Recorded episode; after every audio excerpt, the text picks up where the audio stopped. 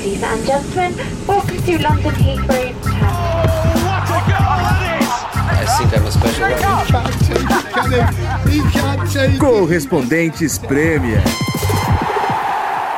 That would be very nice.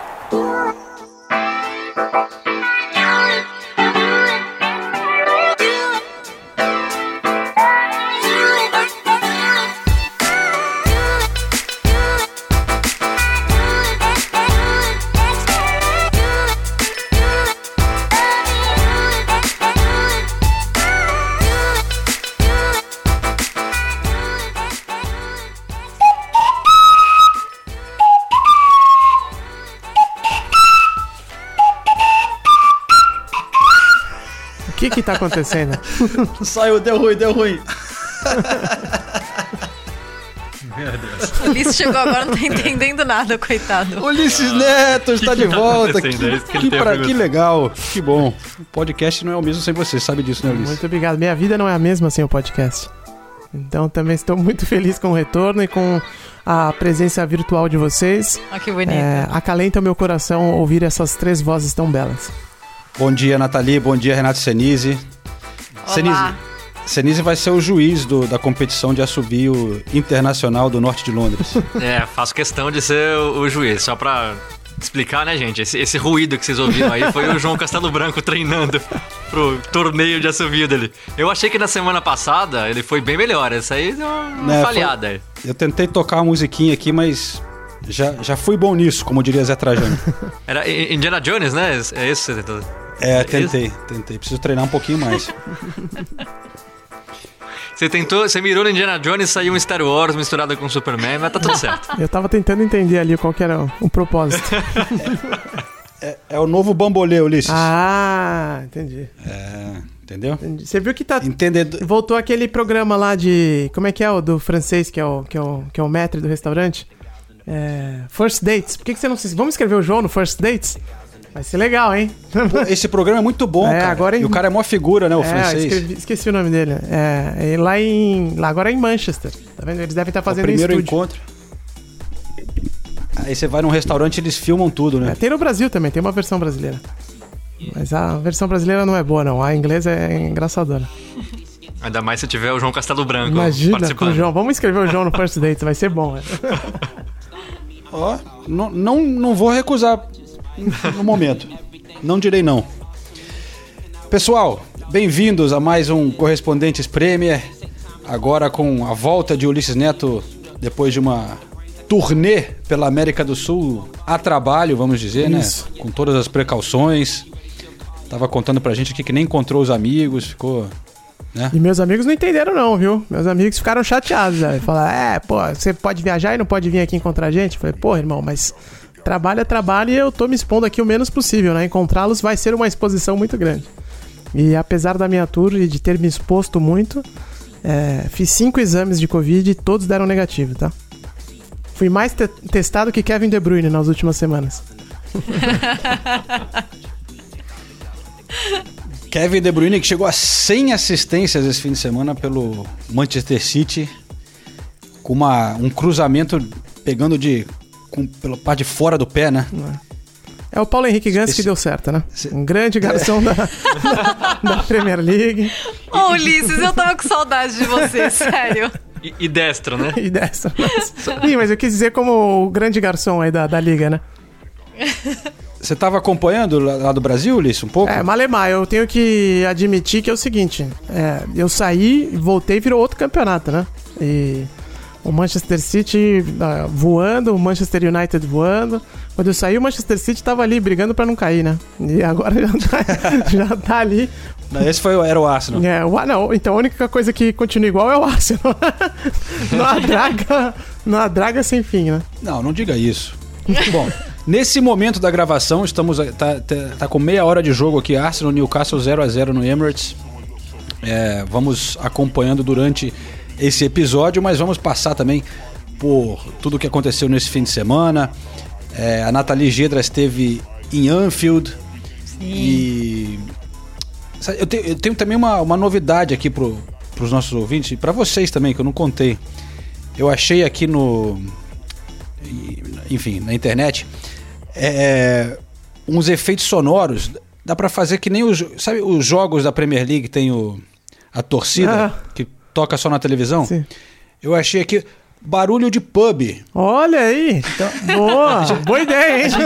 A gente pode fazer igual a Premier League faz com torcida. Vamos fazer. A gente bota aqui, né? Para pelo menos os ouvintes que gostavam quando a gente gravava sempre nos pubs e tal, né? Dá um pouco de clima. Boa ideia. Vamos fazer.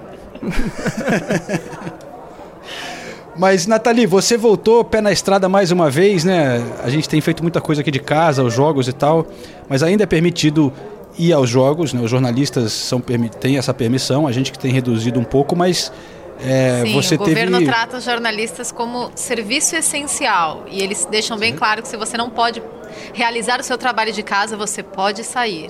Então, estamos autorizados pelo governo britânico a cobrir jogos e foi com muita, muita, muita alegria que eu fui até Anfield. Com permissão. Chegou a ser parada pela polícia alguma vez? Na rua, assim? Perguntando onde que está indo fazer e tal? Não. Quem está viajando? Mas eu achei... Eu vi muito policial na rua, em Liverpool. Eu cheguei... Achei difícil encontrar um lugar que estava aberto até para takeaway, né? Para eu almoçar, né? Para eu comer alguma coisa. Comi um toast, almocei um toast a duras penas ali para encontrar alguma coisa. As ruas de Liverpool muito, muito, muito vazias, muito mesmo. Fiquei impressionada. E achei o policiamento reforçado, sim. Até nas estações de trem. E Anfield, vazio... Para um clássico desse é uma pena, né? Quando você, nesses grandiosos, eu acho que a gente sente ainda mais, né? Quando, um Manchester United, Liverpool, né?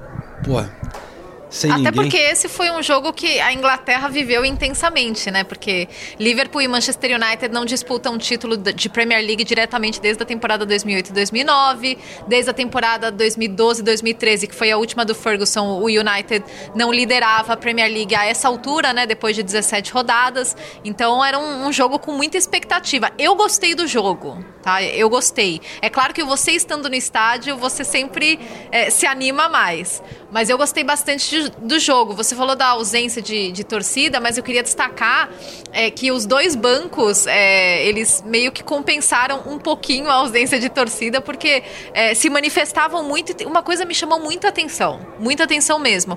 A gente que acompanha os jogos do United de perto já há algum tempo, sabe que o Solskjaer é um cara muito tranquilo, né? Na beira do campo, geralmente ele passa boa parte do jogo sentado. Raramente levanta, são os assistentes dele que ficam ali na beira do campo passando instruções para os jogadores. Cara, o Solskjaer praticamente não sentou o jogo inteiro. E isso me impressionou. Pode parecer um detalhe besta, mas isso realmente me impressionou, porque ele é um cara muito tranquilo durante os jogos. E o segundo tempo, ele passou inteiro de pé na beira do campo. Você ouvia o Solskjaer gritando, passando instruções para os jogadores, agitado em alguns momentos. Então, assim, claramente era... Ele sente, ele sabe muito bem, né, do peso de um United e Liverpool, porque ele jogou e como treinador ele nunca venceu o Liverpool, mas eu fiquei impressionada com a postura dele na beira do campo. Eu nunca vi o Solskjaer do jeito que ele estava contra o Liverpool. E também uma coisa que me impressionou no United, né, começando a falar por eles, é que esse espírito mais ambicioso, até a gente vai ouvir o Fred agora, que foi muito bem na partida, inclusive. E ele fala um pouco disso, sobre o United brigando pelo título e sobre essa falta de reconhecimento, entre aspas, que o United está tendo nessa temporada. Então vamos ouvir o Fred e na volta a gente fala mais do jogo. É um ponto importante, né? A gente saiu um pouco desapontado, criamos algumas chances ali, o Alisson foi muito bem, né? Renato, que é goleiro da nossa seleção, fez uma grande partida. Mas é um ponto importante na briga pelo título. Empatamos, não foi com qualquer equipe, foi contra o atual campeão. Então eu acho que no primeiro tempo realmente jogamos um pouco mais atrás ali, eles tiveram um pouco mais a bola. A gente procurou explorar as costas deles, não tivemos tanto sucesso, mas no segundo tempo voltamos melhor ali para o segundo tempo, tivemos algumas chances, duas chances ali que o Alisson foi essencial. Mas eu acho que vale de aprendizado, foi um grande jogo para nós, agora é a gente levantar a cabeça e continuar vencendo os jogos para tentar alcançar esse título para a gente. A gente está quase na metade do campeonato. Internamente, como está a conversa a respeito do título? Muito forte, né? Fiquei muito feliz, chegou no vestiário ali, todo mundo desapontado, né? Que queria mais, queria vitória. Isso é importante nessa busca pelo título. Ainda existe uma certa desconfiança em relação ao United. Você acha, só que vocês são líderes, vocês conseguiram um ponto aqui em Anfield, são 12 jogos de invencibilidade. Você acha que o United não recebe o reconhecimento, de repente, que deveria receber nessa temporada? Que ótimo, deixa assim, deixa favoritismo para eles, a gente está tranquilo, a gente está jogando o nosso futebol. Toda vez que entramos em campo, tentamos fazer o nosso melhor.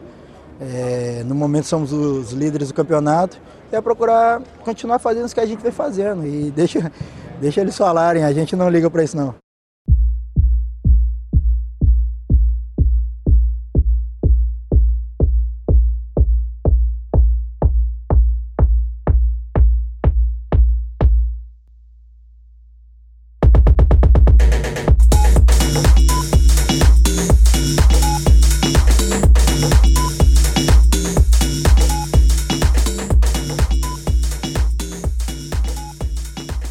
Bom, o United no primeiro tempo teve uma postura muito passiva, né? Não, criou pouquíssimo, o Liverpool foi o responsável pela maior parte das finalizações. Na verdade, no jogo, o Liverpool teve 18 finalizações, foi bem mais do que o United, mas o United perdeu duas enormes chances com duas defesas espetaculares do Alisson, que já é meu voto de brasileiro da rodada, tá? Apesar da gente ter bons concorrentes nessa rodada, mas o Alisson foi fundamental, fez muita diferença e acho que o que mais me pegou em relação à atuação do United foi realmente essa mudança de postura. Você vê um United muito mais ambicioso, não no primeiro tempo porque criou pouco, mas assim, na frustração dos jogadores de não conseguir converter as chances na segunda etapa e no discurso mesmo, os outros, o Solskjaer, o Harry Maguire, que deu entrevista também, todos eles falaram que estavam muito frustrados por sair só com um ponto de Anfield, e na verdade sair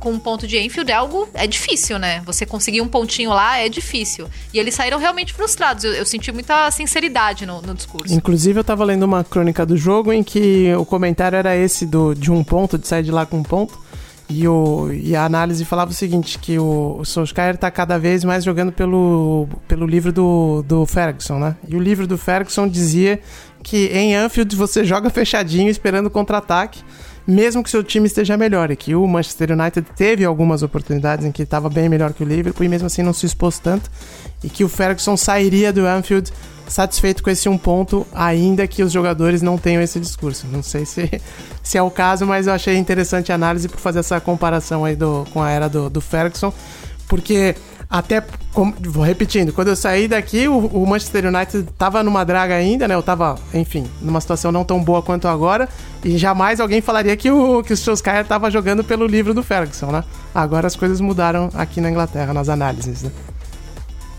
Da época que você saiu, o United chegou a cair para 15º em novembro, né? Então, quando perdeu para o Arsenal, aí depois de lá para cá não perdeu mais. Realmente deu uma subida espetacular. E o empate acaba sendo melhor pro United mesmo, né? Porque tava jogando fora de casa, em Anfield. Tava liderando na tabela, então continua agora líder. O Liverpool cai para 4ª colocação. São só 3 pontos, mas tá tudo embolado ali agora. E o United é líder. Claro que o City pode ainda passar o United se vencer o Aston Villa nessa quarta-feira. E eu acho que o que foi legal do United foram apresentações que a gente não está acostumado a ver de jogadores que são sempre eram, né? Não são. Sempre eram criticados ou questionados, né? A dupla de zaga foi muito bem contra o Liverpool. O Maguire e o Lindelof foram muito bem. E o Luke Shaw também. O Luke Shaw virou titular absoluto. O Alex Telles chegou, todo mundo imaginou que ele fosse titular. Jogou algumas partidas como titular, mas hoje em dia a gente não tem dúvida que o Luke Shaw é o titular absoluto e ele jogou muito bem também. Parando... Tudo bem, o Trent vive uma fase ruim. Nossa. Mas ele ganhou praticamente todos os confrontos ali no 1-1 contra o Trent ou contra qualquer outro atacante do Liverpool e muito seguros. O Lindelof salvou umas 2 ou 3 bolas assim que não chegou a virar uma grande chance do Liverpool justamente porque ele tirou um cruzamento difícil ou ele desarmou o Salah em uma hora. Então, eles foram muito bem. E ao contrário, o Bruno Fernandes, que é sempre o cara decisivo, foi mal, né?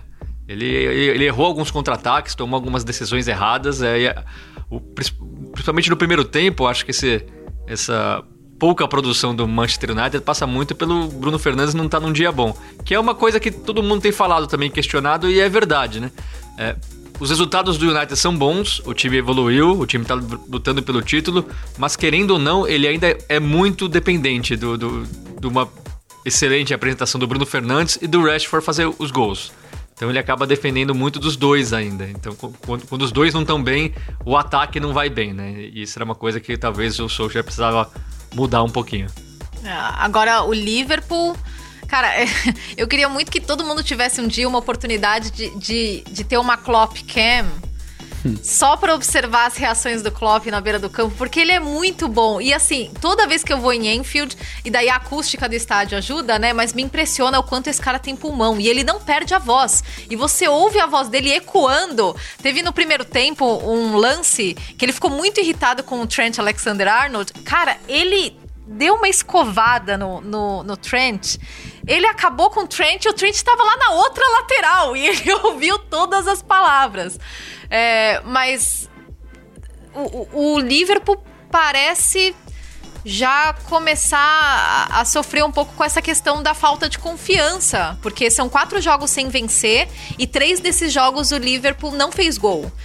Eu acho um pouco natural, né, quando você vive uma sequência, ainda mais um time como o Liverpool, que marca tantos gols, né, que é tão produtivo ofensivamente e que criou muitas chances. Não é que o Liverpool não criou, mas você sente, até o Fabinho, eu entrevistei o Fabinho depois do jogo, e ele falou um pouco sobre isso, sobre essa falta de confiança aí do Liverpool. Então vamos ouvir o Fabinho. Fabinho, você acha que foi um 0-0 que merecia gols, né? O Liverpool, por exemplo, teve 18 finalizações. Você acha que foi mais um caso de falta de precisão, aquele ajuste fino nas finalizações mesmo? Acho que sim, principalmente no primeiro tempo nós dominamos completamente o jogo, nós tivemos a posse de bola no campo ofensivo, tivemos bastante situações ali dentro da área com finalizações, talvez foi um pouco ajustar a finalização, o último passe, talvez pode ser uma questão de confiança também, porque a bola não tem entrado tanto ultimamente, mas acho que em geral a nossa performance foi muito boa. E acho que normalmente se a gente joga assim, nós temos tudo para ganhar os próximos jogos. Nós agora estamos focados em reencontrar nosso melhor futebol. Nós sabemos que precisamos melhorar muita coisa, precisamos ter aquela pegada que é a nossa marca, é a nossa identidade, aquela intensidade. Amassar o adversário como a gente estava acostumado, criar bastante oportunidades, fazer gols. Esse é o nosso maior objetivo agora. É claro que nós sabemos dessa disputa bem acirrada lá em cima. O Manchester hoje é o líder, o City tem 2 jogos a menos, o Leicester está muito bem e o Tottenham está perto da gente também. Então são muitas equipes que estão ali próximas. Creio que essas equipes vão perder pontos também, que é normal, vão jogar uma contra a outra também. Nós primeiro temos que focar em recuperar nosso melhor futebol e depois tentar encaixar uma sequência de vitórias, porque nós sabemos que nós somos capazes de fazer isso.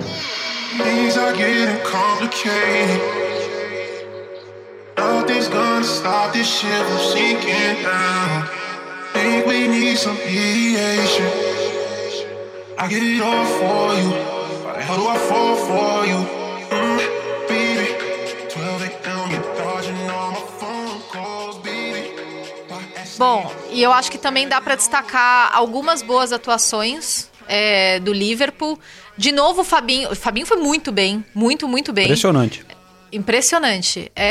O Alisson, não preciso nem falar, né? É por isso que é o melhor goleiro do mundo, porque quando você precisa dele, ele vai lá e ele entrega, né? Não foi muito acionado e quando foi, fez defesas muito difíceis. O Thiago fez um bom jogo também, muito, muito ativo em campo também. O Thiago se comunica o tempo todo com os jogadores, grita, passa instrução, isso me chamou a atenção. Até porque, na ausência do Henderson no meio de campo, o Liverpool precisa desse cara, né? Então, pro Klopp, aparentemente o Thiago pode ser esse cara. Mas achei interessante o que o Fabinho destacou, que o Liverpool ainda está tentando encontrar o seu melhor futebol, amassando os adversários como eles faziam antes, né? E a gente já vinha falando dessa questão da intensidade do Liverpool.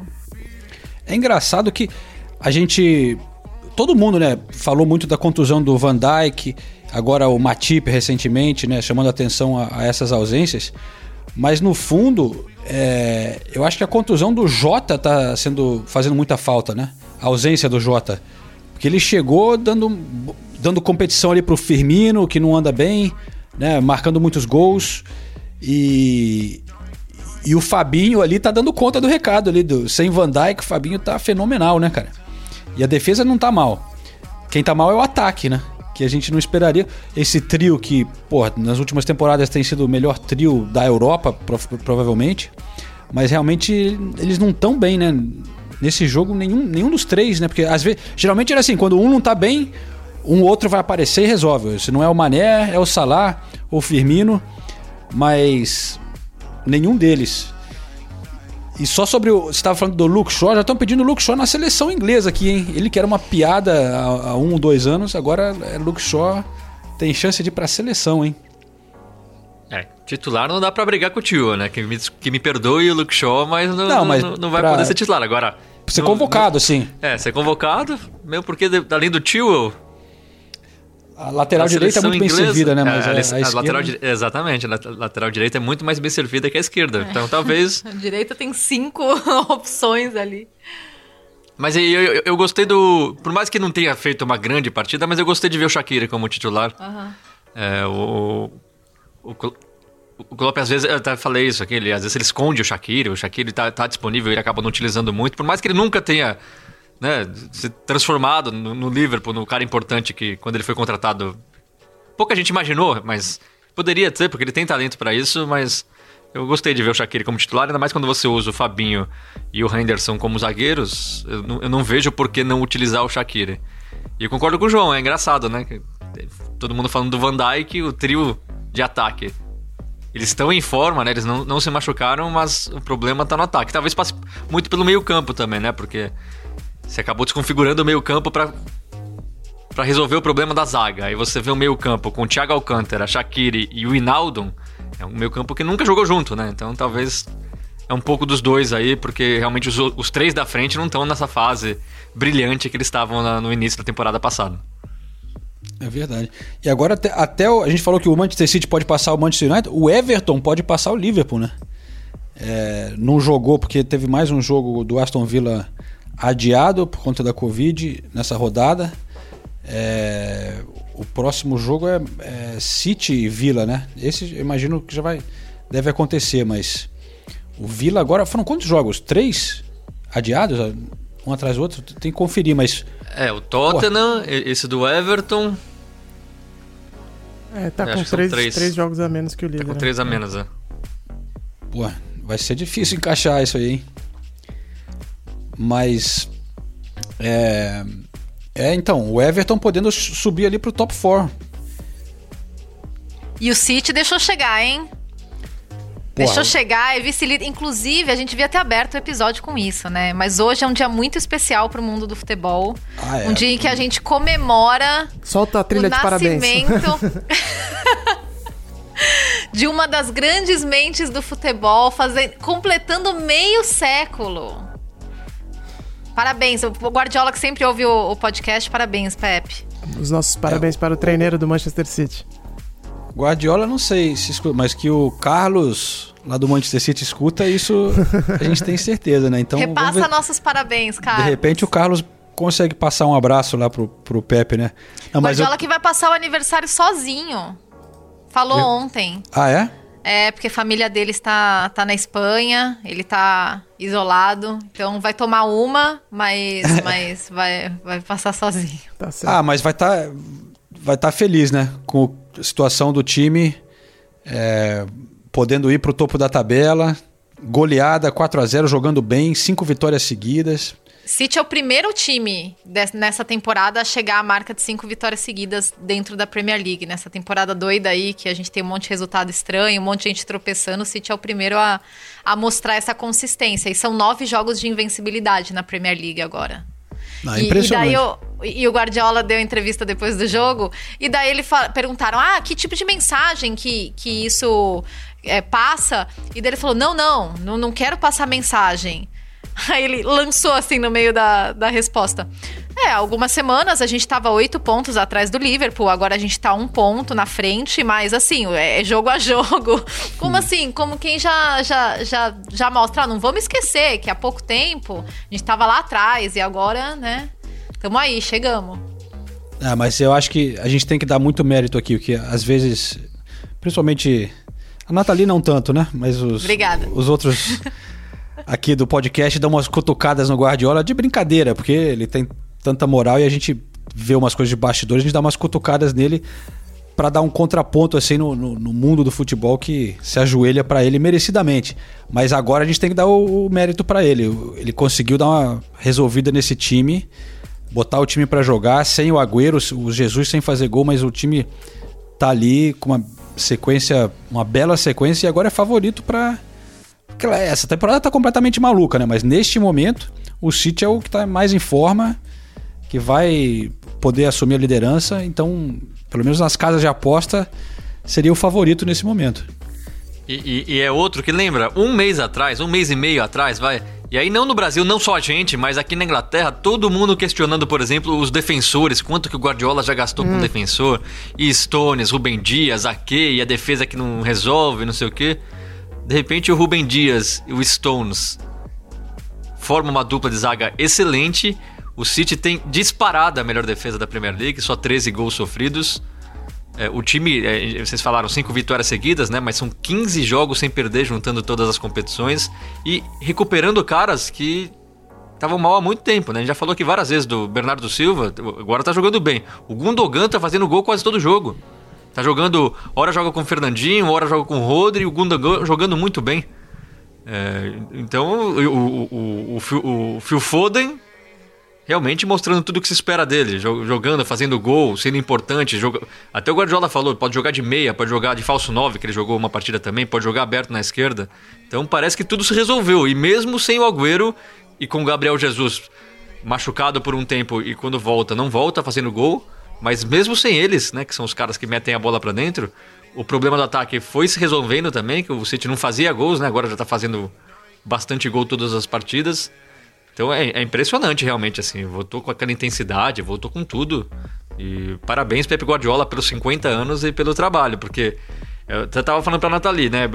Tá todo mundo falando da tabela, tá muito equilibrada, não sei o quê, mas eu começo a ficar com medo do City disparar, porque todos estão tropeçando, né? Todos estão com dificuldades, todos estão com jogadores machucados, todos têm jogadores importantes que não estão desempenhando o que desempenhavam antes. O City, todos estão em evolução, todos estão crescendo.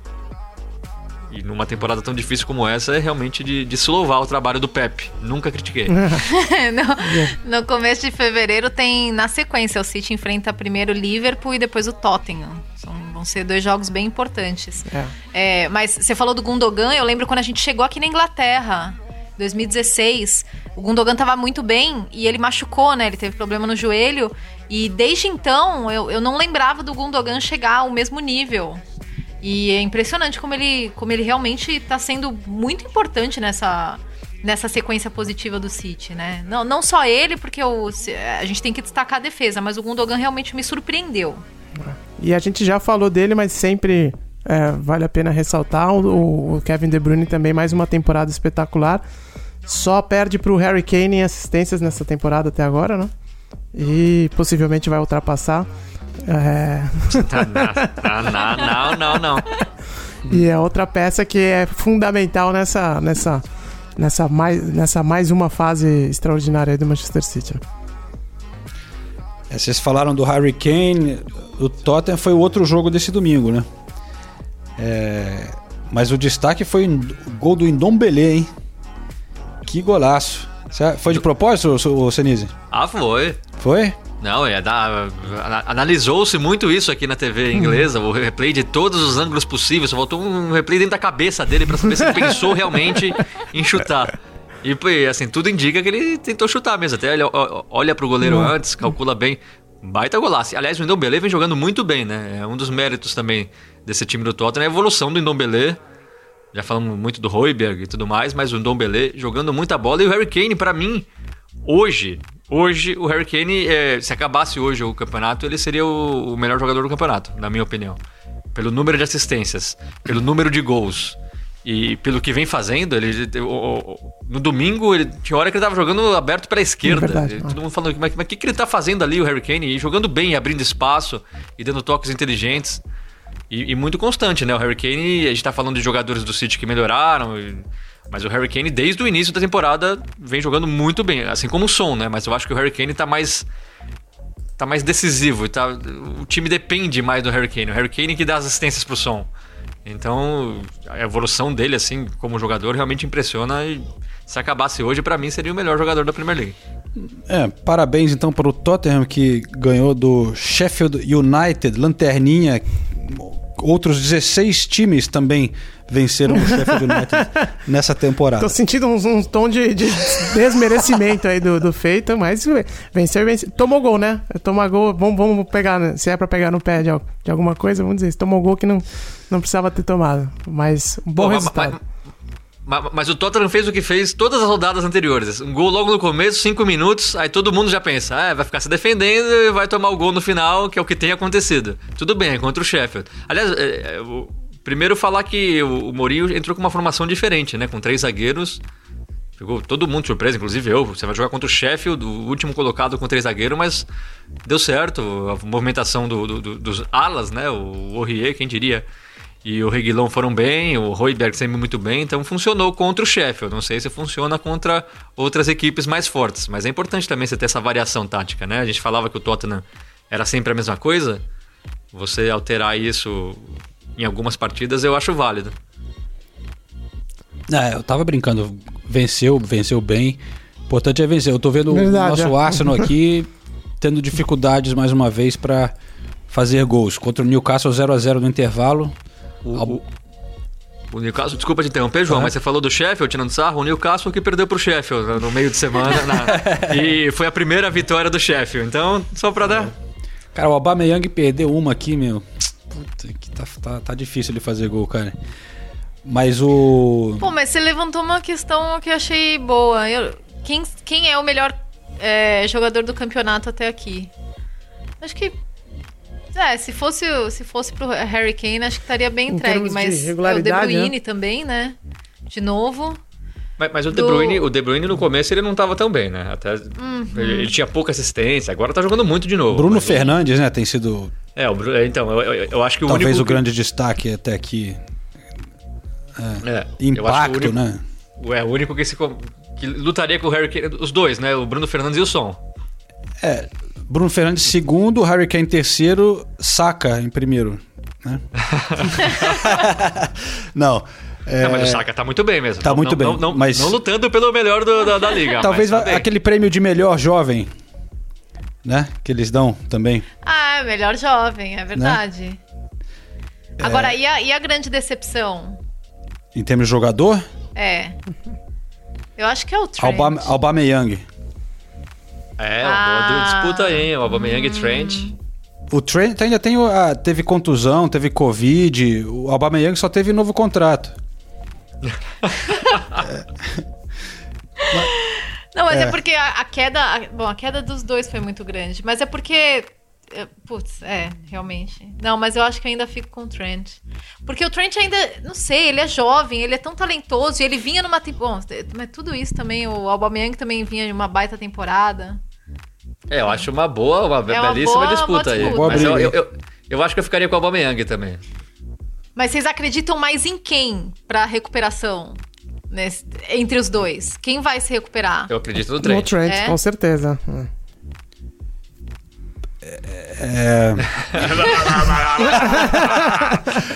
Eu posso dar uma boa notícia? Vai. Ozil está no Fenerbahçe. É verdade. Isso. Vamos dar essa notícia para... Bom, o fã de esporte que... Uma notícia que já chega atrasada. É bem informado. Pelo amor de Deus, já deveria ter saído faz tempo. Ele saiu do Arsenal faz 2 anos. Agora ele assinou com o Fenerbahçe. Agora ele assinou com outro clube, né? Mas do Arsenal ele já tinha saído faz um tempo já. E quanto saiu, só que estava ganhando... Quanto que ele ganhou nesses 2 anos sem jogar, hein, cara? Se você botar por minuto de jogo que ele ganhou, vai ser coisa de 1 milhão, sei lá. Esse aí enganou bem, hein? Vamos ser honestos. Esse daí conseguiu enganar bem. Ah, mas quando ele chegou, ele teve alguns bons momentos, né? Não, sem dúvida. Não, ele teve grandes momentos. Já faz tempo, mas ele teve. Não, eu só fico pensando que os programas de mercado de transferências aqui da Inglaterra, que essa época aparece programa diário na TV, podcast, não sei do que eles vão falar agora, sinceramente, porque era só isso que eles falavam. É. Só falava de Ozil. Era Ozil o tempo todo, Ozil. Agora... Não, mas tá lá no Fenerbahçe, fez um anúncio bonito, declaração de amor, desde pequeno, ele com a roupinha do Fenerbahçe e tudo. É, não sei, eu acho que se eu ficar uma semana enganando no meu trabalho, velho, eu sou mandado embora, entendeu? O Arsenal ficou pagando o Ozil aí por, sei lá, 104 semanas pelo menos, né? sem ele fazer nada, então... Essa, acho que a minha teimosia com o Ozil é só isso, mas de fato ele, quando jogou bola, foi um jogador espetacular mesmo. É. Em termos de rumores do mercado e tal, estão falando muito aí que do Haaland, né? Haalandinho. De novo. Ah, mas é outro que... Enquanto o Haaland e o Sancho não saírem do Borussia Dortmund, eles vão ser sempre linkados com o United e com o Chelsea. É isso. Vai ser uma eterna novela, assim como era o Ozil pra sair do Arsenal. E agora o Eriksen voltando pro Tottenham também. Um monte de gente falando isso. É chato pra caramba. E o Dele Alli saindo pro, talvez, PSG. É. Mas essa faz mais sentido, né? Essa, convenhamos, realmente, eu não tenho dúvida que o Pochettino queira e que o Mourinho não faça tanta questão. Talvez, eu acho que role. E talvez seja bom pra todo mundo também, né? Porque no campeonato francês pode ser um revival lá do Dele Alli. Dele Alli, Neymar e Mbappé, olha. Mas, assim, ele não ficou nem no banco, né? Contra o Sheffield de novo. De novo, né? Então, talvez seja um bom negócio. Se for por um empréstimo, talvez seja um bom negócio pra todo mundo, né? Porque, quem sabe, ele volte a jogar bem lá no PSG. Eu acho que ele poderia ter um pouquinho mais chance no Tottenham. Quando ele entrou na FA Cup, por exemplo, ele entrou jogando muito bem. Tudo bem, contra o time da 8ª divisão, mas ele foi o melhor em campo. E... Desculpa, mas eu não consigo entender porque o Bergwijn tem tanta chance. Um cara que não faz nada ofensivamente... E aí o Lucas Moura também não vem muito bem, então eu acho que caberia um pouquinho mais de chance pro Dele Alli, mas se o Mourinho não vê assim, empreste pro PSG e deixa o Dele Alli ser feliz com o professor Poqueta. Aliás, recuperação para você, Poqueta, estamos preocupados que tudo saia bem na sua recuperação da Covid-19. E parabéns pelo título, foi campeão da Supercopa da França. Os dois falando diretamente para o... Nosso ouvinte. Nosso ouvinte Maurício. Mas, então... Ô, João, fiquei curiosa. Você tem camisa do Ozil? Camisa não, eu tenho um cachecol. Serve? Ah, que vai sortear, você vai sortear pros ouvintes. Isso é mico, né? Vai aparecer aquelas cenas de torcedores queimando o cachecol. O João vai fazer isso aí com o cachecol dele. Lá naquele canal de YouTube lá dos fãs do Arsenal, lá. Que esses caras só ficam xingando todo mundo. O Arsenal Fan TV. O Arsenal Fan TV. Mas, Tottenham na 5ª colocação, temos que destacar nessa rodada também o Leicester, hein? Que subiu para 3º lugar e eu assisti o jogo contra o Southampton, tá dando gosto ver o Leicester jogar, cara. O Leicester, os caras metem o pé no acelerador e vambora. E são dois times que... É um jogo legal, né? Porque são dois times que partem para cima, que atacam, pressionam, mas o Leicester tava muito melhor. É realmente gostoso de ver eles tocando a bola, mesmo em um jogo que o Vardy não estava bem. Se o Vardy tivesse afiado ali nesse jogo, já era para ter sido um 5-0, porque o Vardy estava sem confiança, né? Errando tudo, estava estranho. O Rodgers até falou disso, né? Do lance do emocional da equipe, que esse ano ele disse que não vai ter presepada como na temporada passada, que o time não vai entregar a paçoca quando, estando ali entre os primeiros, né? Porque houve um amadurecimento. Eu achei até estranho, porque você fala, o Vardy precisou amadurecer, mas enfim. Mas entendo, eu tô de sacanagem. Entendo o que ele tá falando ali no time como um todo, né? Porque não é só o Vardy. Mas eu acho que na temporada passada o problema foi quando parou por causa da Covid, né? Que até parar tava bem, aí parou e voltou bem mal, né? Mais ou menos, né? Não, já tava numa pequena queda, mas ainda tava na terceira ou quarta colocação, se não me engano, quando parou. Terceira ou segunda. E aí conseguiu perder a vaga, porque depois que voltou, voltou muito mal. É, que eu acho que o grande divisor de águas da temporada passada pro Leicester foi a derrota pro Liverpool por 4-0 no Boxing Day. Aí ali depois eu achei que desandou mesmo. Mas eu acho que o mais legal do Leicester... Ninguém tem falado muito do Leicester, né? Não é nada, mas eles estão ali, no bolo, sempre. E eu acho que o mais legal é que mesmo quando... o Vardy não tá no momento bom, você tem outros jogadores que despontam e que brilham, sabe? Você tem um Madison jogando bem, você tem o Harvey Barnes fazendo uma grande temporada também. Muito bem, né? Esse Barnes cresceu muito, esse cara. E a grande notícia é, né, que o... lesionados importantíssimos estão voltando, exato, né? O Soyuncu voltou, o Ricardo Pereira ficou no banco, que baita lateral com o Ricardo Pereira, então parece que a pior fase de lesões passou. Lógico que nessa temporada a gente fala isso, dois jogos, machuca o Vardy e o Madison, aí complicou de vez, mas os principais jogadores estão voltando, e isso é importantíssimo porque o Leicester é um time muito bom, mas não tem um elenco tão grande, né? Aliás, foi isso que ficou claro, inclusive, no final da temporada passada. Mas com a volta desses caras, tende a melhorar ainda mais. Tielemans jogando bem também. Nossa, joga muita bola o Tielemans. Sempre, né? Putz, ele é muito bom. Desde a temporada passada, ele mantém um nível de jogo e de importância ali no meio de campo do Leicester que realmente... Agora, eu imagino que vocês tenham falado aí nas últimas semanas, mas só pra não perder a oportunidade, já que estamos falando do Leicester, que beleza que ficou o CT deles, hein? Ficou espetacular. Eu só vi essa semana, sei que já inaugurou faz uns dias, né? Umas semanas, mas como eu tava fora e não falei nada, era bem caidinho, assim, né? Era tímido, né? O CT deles era de um time que não representava já a estatura que eles tinham conseguido aí depois do título aqui no futebol inglês, e agora sim, ficou muito bonito mesmo. As imagens no YouTube ali impressionam. É verdade. Ô, Ulisses, eu lembrei de uma coisa que eu ia te perguntar. Você trouxe alfajor? Posso contar? Eu trouxe, mas eu já comi tudo. Ah, não é possível. Sabe por quê? Eu trouxe e falei, vou levar essa caixa pra dividir com os correspondentes. Nada demais. É sério, eu tô falando sério. Pra quando a gente te encontrar e tal. Mas aí o que aconteceu? Eu tenho que ficar em quarentena, né? E eu não tinha nenhum doce aqui em casa, meu. Aí já era. Aí eu eu vou fazer isso próxima vez que tiver uma moqueca aqui. Boa, João. João. Né, convidar o Ulisses e chegar aqui. Tinha uma moqueca, mas eu comi. Cara, eu acho que é pior do que ele virar e falar, putz, esqueci, não trouxe nada mesmo, dane-se. Não, ele trouxe e comeu. Pelo menos ele foi honesto. Desculpa, gente, é verdade. Mas eu trouxe vários livros da editora Grande Área e vou um pra cada um. E porque eu imagino que vocês não tenham conseguido comprar na última liquidação deles. Isso é uma grande notícia. Gol! Tá tudo guardadinho. Golaço! Aqui. Gol do Arsenal. Aubameyang. Agora vem, olha lá, desencantou, hein? Foi só a gente falar. Belo gol, foi um belo gol mesmo. Então tem os livros da Grande Área aqui, um para cada correspondente, e trouxe também o Escravidão do Laurentino Gomes, aí quem quiser, um dos três, se vocês quiserem, vocês podem escolher também, trocar. Bem interessante, eu troco o alfajor por todos esses livros. Né? Agora, a gente tem errado tudo, né, que a gente fala só de um episódio pro outro, agora a gente tá errando no mesmo episódio, né? A gente fala do Aubameyang, que tá um lixo, 5 minutos depois ele faz um... belíssimo gol. Não, e ele foi comemorar na câmera e soltou um chupa João. Vamos parar. Eu vi. Vamos parar de falar. Vamos mudar de assunto. Vamos falar de livro, sei lá. Vamos falar do política. O tempo, né? Vai esquentar essa semana. Meu Deus.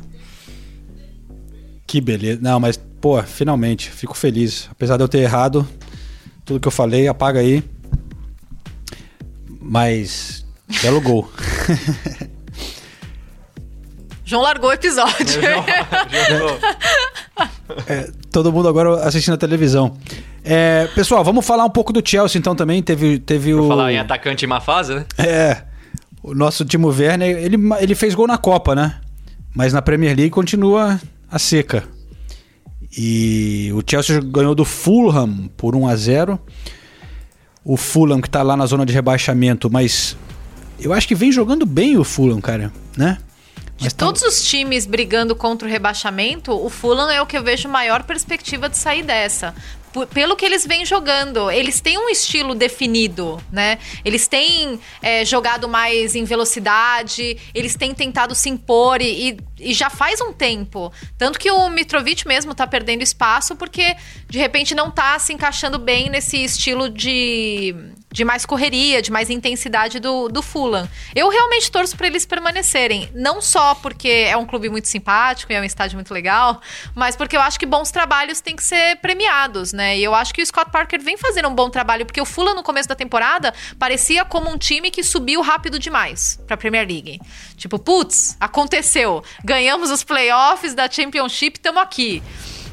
Não estávamos preparados para isso. E hoje eu vejo como um time que pode brigar para permanecer. Eu espero que permaneça.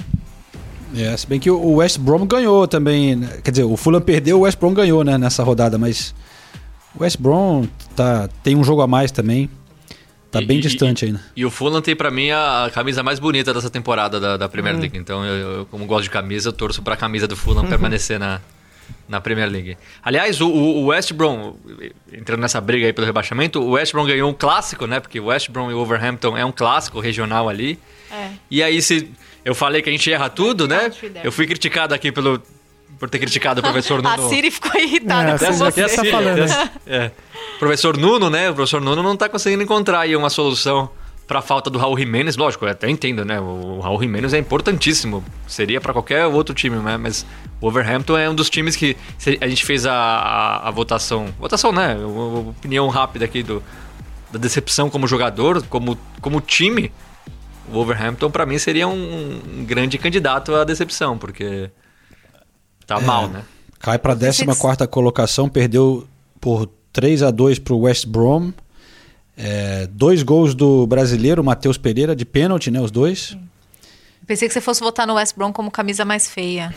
A 2 do West Brom. A 2 do... mas é que tem a do United, que é um crime, né?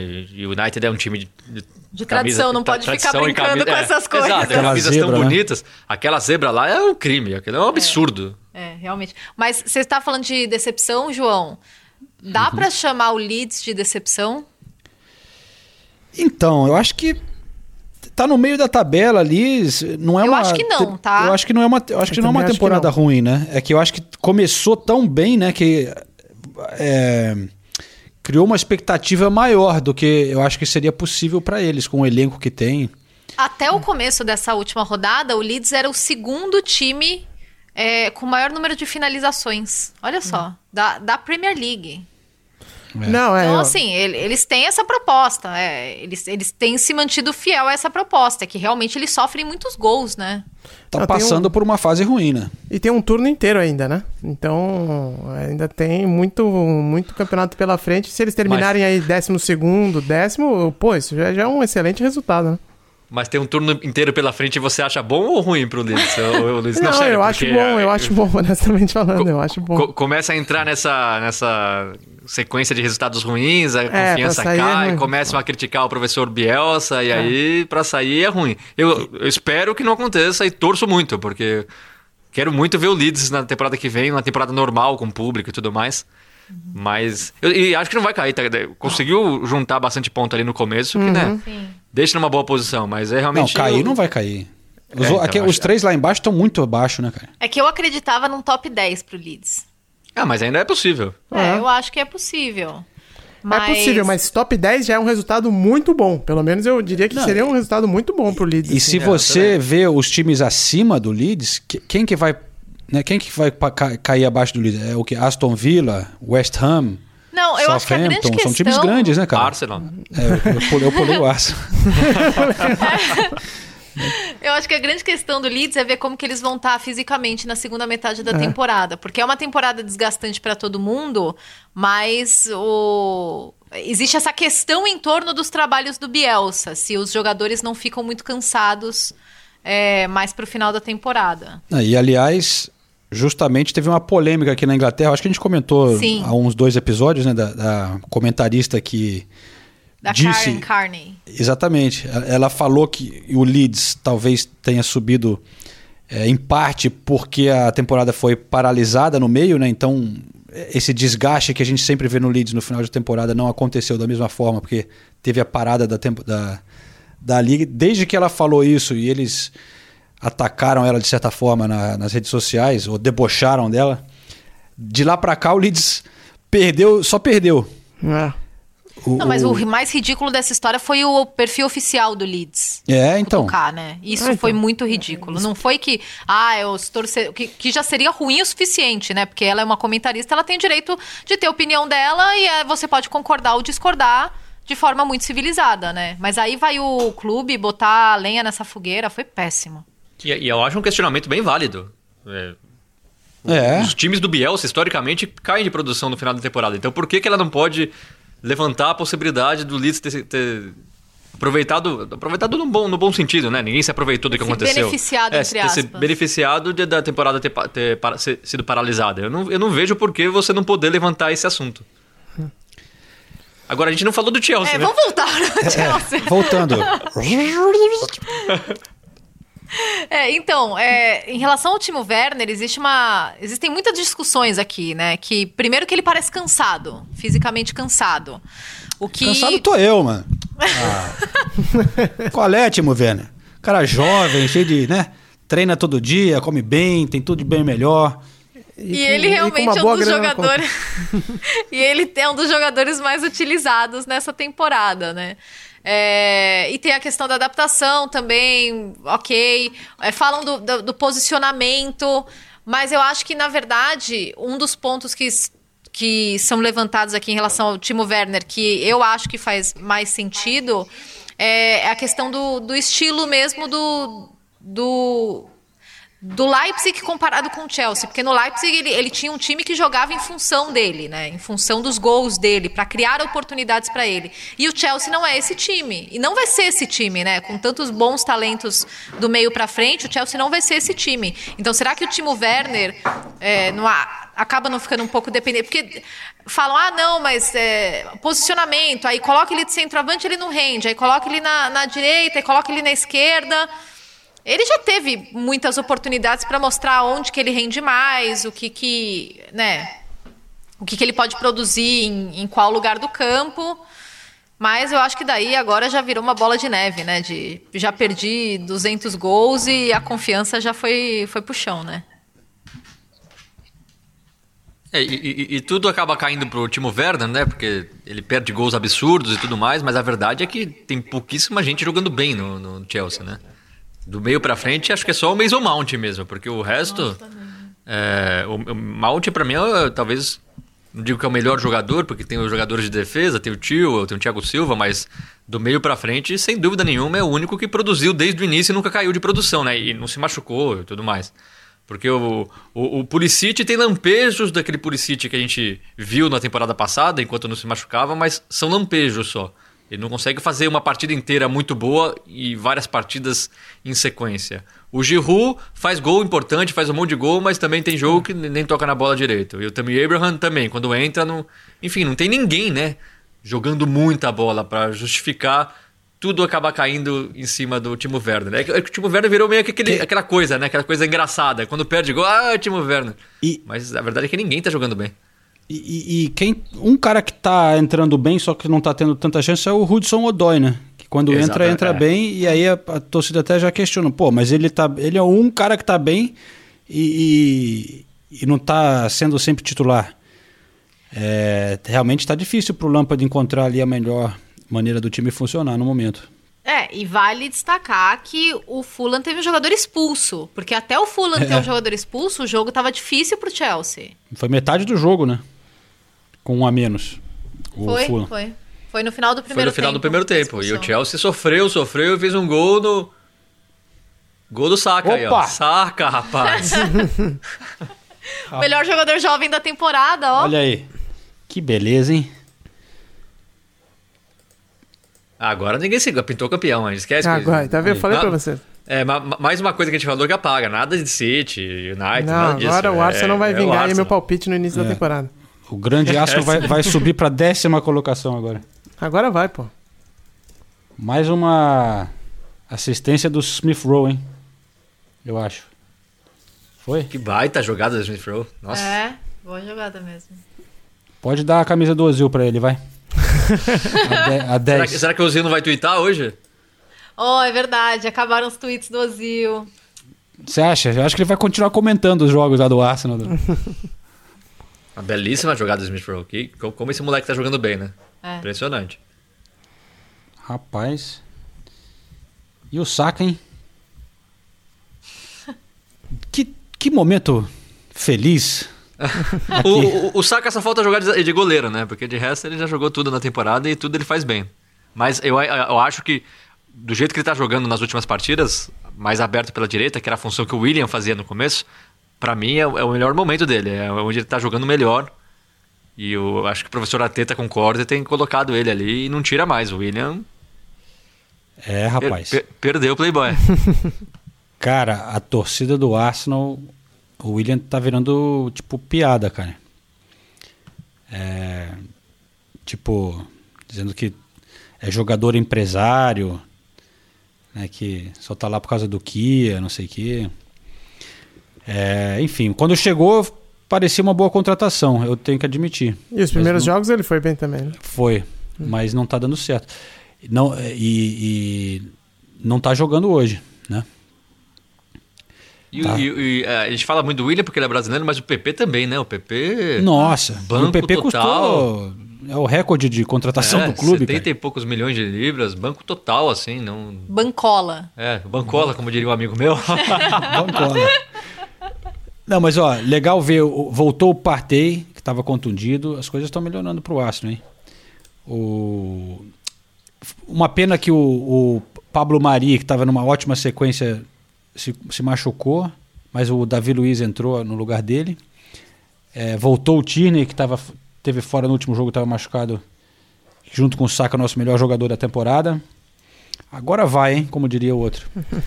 Mas o Arsenal passou o Aston Villa na tabela, eu estou olhando aqui, por um ponto. O Aston Villa com 3 jogos a menos. 4 jogos a menos que o Arsenal. Aliás, eu já vou propor um negócio aqui pro próximo episódio, porque no próximo episódio a gente já vai ter chegado à metade da temporada. Sim. Né? Para alguns times, outros já vão ter passado, outros ainda não vão ter chegado, mas tudo bem. Na média... Ah, é verdade. Na média, no geral, a gente vai ter chegado à metade da temporada. Faremos a seleção, hein? Seleção da metade da temporada. Cada um faz a seleção. Já tô avisando antes, porque eu sei que o João sofre. No ano passado a gente fez. Ele selecionou o quê? De melhores jogadores? Por posição, assim? É, o time. Time dos melhores da temporada. Interessante, hein? Eu também achei interessante a proposta. Faremos. Ó, temos uma semana pra pensar, tá, João? Com certeza os 4 vão esquecer, vai chegar na hora, alguém vai lembrar durante a gravação, vai falar, ih, ferrou. Falando em esquecer, vamos votar no brasileiro, vai. E tem o troféu Framboesa também, não? Vamos fazer um Framboesa aí, pô. O flop maior da temporada, do primeiro turno, né? Ah, tá, do primeiro turno, beleza. Ia ser o Aubameyang agora. Agora já mudou de ideia. Até 10 minutos, né? Mudou tudo. Mas Nathalie já votou no Alisson, no brasileiro da rodada. Eu vou votar no Matheus Pereira. Matheus Pereira, hein? Tudo bem que foram 2 gols de pênalti, mas ele jogou bem e, pô, fez 2 gols de pênalti num momento dificílimo.